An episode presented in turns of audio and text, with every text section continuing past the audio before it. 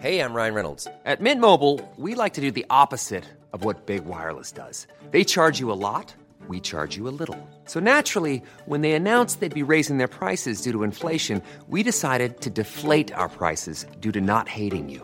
That's right. We're cutting the price of Mint Unlimited from $30 a month to just $15 a month. Give it a try at mintmobile.com slash switch. $45 upfront for three months plus taxes and fees. Promo rate for new customers for limited time. Unlimited more than 40 gigabytes per month. Slows. Full terms at mintmobile.com. Hello, I'm Andrew Palmer, Business Affairs Editor, and this is Money Talks. This week, could a tiny country like Luxembourg make large gains from Brexit? We don't come here to take business away from London, we come here to do business with London. And is Abenomics dead?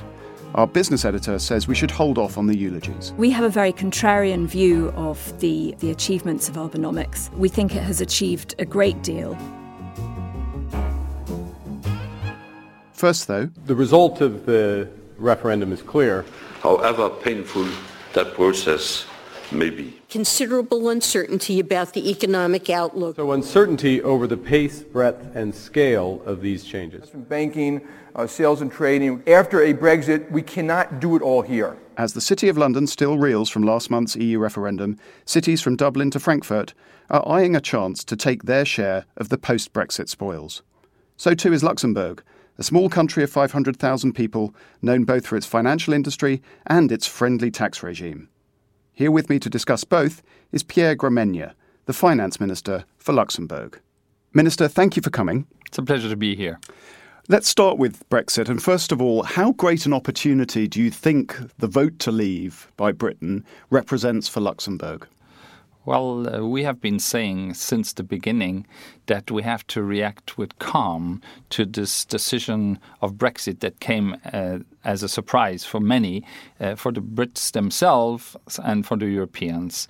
We regret that decision. We had hoped that the UK could stay in, but uh, we have to accept the democratic vote of the UK. This being said, the City of uh, London and the financial centre of London is a major partner uh, of the Luxembourg Financial Centre. In fact, you are number one in Europe, maybe even the world, here in London, and we're number one in the Eurozone. So we're working together very well, and I'm coming here to say something very simple. We have been cooperating very well together in the past. We should do so also in the future. We don't come here to take business away from London, we come here to do business with London. In practice, the way the debate is seen here is that jobs will peel away to the rest of, of Europe. So jobs that would have been in London will end up in Luxembourg. So you can still clearly have both centres or lots of centres doing doing well, but the marginal decision on where to put the next person will not be in London, but will be in, in Luxembourg, say, or another place. Well, if I, I take again the Swiss example, uh, the, the two major banks uh, of Switzerland that have a subsidiary uh, in Luxembourg uh, have a couple of hundreds uh, of people in our country. obviously, compared to the high numbers of jobs that are available here in those companies in London, this is not so impressive.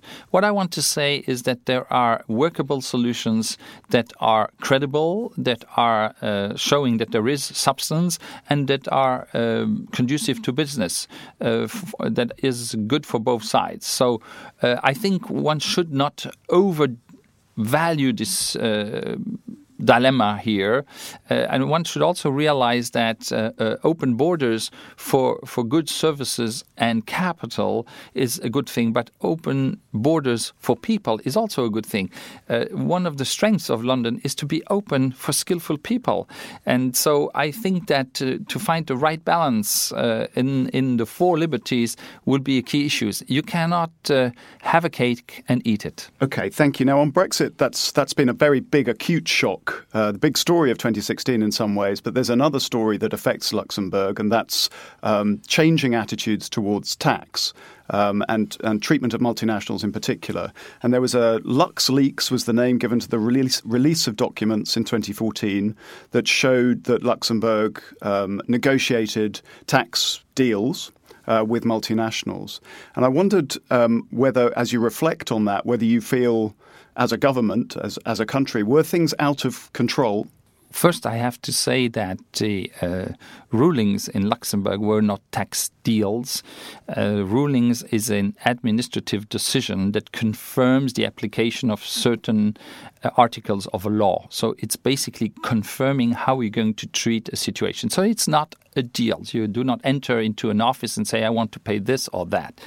That has been cleared. Uh, in the meantime, it's become uh, also obvious that uh, in 26 countries out of 28 in the EU, there are such rulings. So it's not a specialty of Luxembourg, it's something that exists everywhere. And we've been able to convince uh, all our partners that this problem can only be solved if we act at European or world level. And that's exactly what has been done last year under Luxembourg presidency of the European Union. It was decided that starting from next year in 2017, there will be automatic exchange of information on rulings inside the European Union. And by then, we will be able to see what everybody does. in fact, this is also in line with recommendations of the OECD and the G20. So, uh, in this matter, in the end, Luxembourg has been part of the solution, not part of the problem. And you mentioned the OECD rules. These are these are to prevent basic profits shifting from the place where they're generated to a place where a, a lower tax regime in effect. How fast are, are, we moving towards that kind of outcome? When do you, when would you expect to see a very different kind of tax landscape actually materializing in practice? Well, I just gave an example uh, of a change in the tax landscape. Uh, in fact, European Union is going to be a pioneer by uh, enacting by the 1st of January of next year the directive on automatic exchange of rulings. Uh, we have also at EU level uh, last uh, June in Luxembourg agreed on anti-tax evasion directive, which implements a bunch of regulations that were recommended by the G20 and the OECD in the so-called BEPS initiative. And so Europe is, is clearly ahead of the pack. We must make sure that we all move more or less at the same pace. We in Europe have been um, showing and leading the way a little bit, and that's fine like that. My country has changed its attitude in terms of taxation as we have abandoned the bank secrecy to allow for an automatic exchange of information. And if I look back on, on, on the last two years since we, we did that change, I think that uh, we have rendered our financial services center a, a service in, in, in the sense that uh, if you want to be competitive in today's world, you, you need to have a financial center that's completely transparent tax wise, and that's what we're doing today. That makes us attractive uh, for future partnerships. Two of the three people who were behind those leaks were convicted recently. Here's some audio now from Antoine Deltour, one of the whistleblowers. Condamner les citoyens à, l'origine de l'affaire LuxLeaks. To condemn citizens behind the LuxLeaks affair is to condemn the new rules widely recognised across Europe that these revelations prompted. It's also a warning to future whistleblowers and therefore detrimental to information that is crucial for democracies to function properly. So, does their conviction feel right to you? Is there a need to change the law? Because the argument that many would make is that they did something in the public interest and it sparked a debate about tax that's led to the changes they discuss. If you look at Montesquieu definition of separation of powers, it is not up to the government to comment the decisions of the third power, which is uh, the judicial uh, system. So they are independent. This being said, we are one of the rare countries that has a protection of the whistleblowers. So one should have to look into more details why there has been a rather mild but still uh, uh condemnation of the whistleblowers in the specific case, and I, I cannot and I do not want to comment on it. But what is clear is that our view on whistleblowers is changing. Uh, as I said, we have a legislation on it, few countries have it. It is another subject where we need at least European regulation, if not worldwide legislation, so that the whistleblowers are protected in the same way uh, all over the place. It is a very complicated uh, subject and uh, is being dealt with at the level uh, of Europe now and uh, we are following this very closely. We're also supporting it because, uh, in the same way uh, as I said about taxation before, uh, if there needs to be a solution, it can only be uh, European wide or worldwide. Do you have anyone in mind when you talk about other parts of the the world, the non-European world, which is perhaps not uh, enforcing or applying laws as they ought to? I, I don't have uh, anyone specific in mind, but it's clear the G20 initiative for, for changing the tax leg- legislation worldwide as we know it uh, was uh, was taken by the 20 largest economies in the world. So we have to look at those and, and not only the developed countries in the G20, you have also emerging countries or you have uh, uh, middle income countries that are very large. And so we all need to act together because what we need in the end is a level playing field. Minister Gramegna, thank you very much. It was a pleasure. And to our listeners, don't forget if you have any thoughts on what we just discussed, you can tweet us at Economist Radio or email us at radio at economist.com. Now we move from the financial aspirations of Luxembourg to the economic woes of Japan. Prime Minister Shinzo Abe took office after a landslide victory in 2012, determined to ease monetary policy and weaken the yen. At the time, his aggressive economic revival plan, dubbed Abenomics, resonated with a populace wearied by years of economic stagnation. Deflation seemed inescapable, the Nikkei stock market index weakened to below 10,000, and the strong yen sapped exports. Once in office, Mr. Abe made a bold choice for the governor of the Bank of Japan, Haruhiko Kuroda. A 2% inflation target was set, backed up by asset purchases of impressive scale and scope. Mr. Abe also embarked on a program of structural reform. Tamzin Booth, our business editor, joins me now to discuss. Tamzin, what's your verdict on Abenomics? It's three years on from, from the beginning of Abenomics, so it's a great time to take stock. We have a very contrarian view of the, the achievements of Abenomics. We think it has achieved a great deal, um, certainly nowhere near as much as um, Mr. Abe promised and as much as was hoped. But at the same time, the hype that surrounded the, the project was certainly necessary to, to progress at all with it. Now, I suppose most people sort of think of Abenomics and, and Japan's economic coma, if you like, in terms of deflation and falling prices. And the Bank of Japan has been pretty aggressive in trying to address that problem. Where do they get to? That's probably the most obviously embarrassing aspect of, of the record. Haruhiko Kuroda promised again and again to do whatever it took to reach 2% inflation, and the, the, the numbers clearly aren't there. Japan indeed is, in terms of core CPI, is once more mired in deflation, albeit very mild deflation. Many monetary experts would point to the fact that that's mainly due to the fact that the wrong index was chosen, so one that includes energy in the measure, and energy prices have fallen. So, actually, if you look at an index excluding the price of energy, the record is much better. And Japan really, we, we would say that has largely shaken off deflation of, of the sort that, it, that it's been stuck in for a couple of decades. Okay, so that's a, a, sort of partial tick in the box for, for monetary policy. Another big area where Abe has, has been focused is on structural reform. And I think your sense is that, that more has been happening there, and particularly in terms of getting women into the labour force the conclusion of uh, many economists and observers is that Mr. Abe has got nowhere at all on structural reform. We think that's too harsh. And in fact, there has been a lot of progress. I mean, probably the largest achievement has been on corporate governance.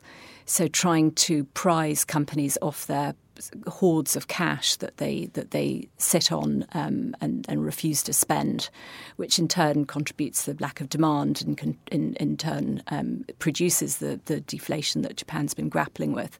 So corporate governance is probably the the, the biggest achievement. Um, Mr. Abe has also made a lot of progress on reforming agriculture.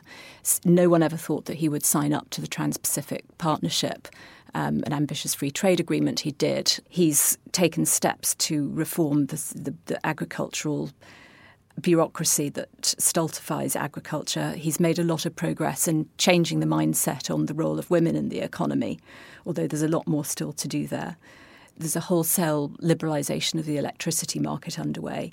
And those are the achievements, but it, it, at the same time, the gaps are very large. He's done next to nothing on labour market reform and also the changes on immigration, which are absolutely vital for Japan's shrinking workforce in the future. Very little has been done on loosening rules on immigration. That's been a long-standing problem for, for Japan, right? that openness to foreign foreign workers. Has he tried to tackle that at all?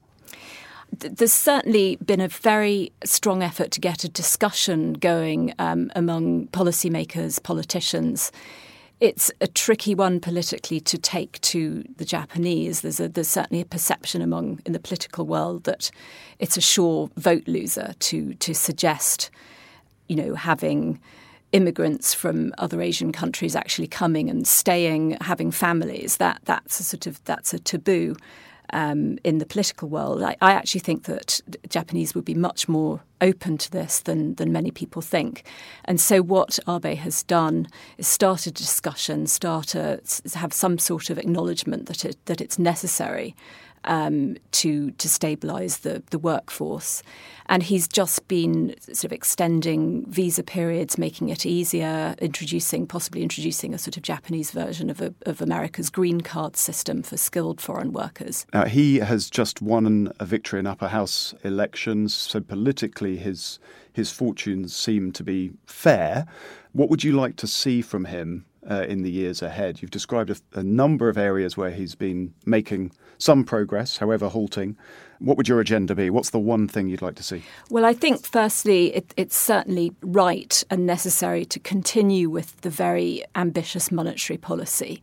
And of course, there are concerns about whether that sort of radical quantitative easing can continue um, given that the supply of government bonds is is falling, and also given the level of um, Japan's debt at sort of nearly 250% of GDP. So there are concerns about that. But as our soon to be published long article explains, I think that the, the limits on both QE and on fiscal spending are probably not as concrete as, as many fear. So, to the extent that progress on structural reform has not gone as fast as we would have hoped, why is that? I think it's fascinating to look at just why the government hasn't felt more pressure on structural reform because it's been what so many people have been calling for. And I think that the government is extremely aware of, you know, the record of Junichiro Koizumi, who, of course, pursued one reform, um, post office reform, as well as uh, as banking reform. But the political struggle was over reform of the postal the post office system. So they look at that record and they've very consciously decided not to follow it. And the idea for the Abe government is that instead of one big reform that you pursue doggedly, you choose many different ones that sort of together fit fit a picture and sort of tackle an array of interests that therefore sort of change society, change the economy. So the aim has been to to tackle a lot all at once. The problem, of course, if, is that you risk achieving very little on any of them. Tamzin Booth, thank you very much. That's all for this episode of Money Talks. To read our story on Abenomics, pick up the upcoming issue of The Economist or visit our website at economist.com. I'm Andrew Palmer. Thanks for joining us.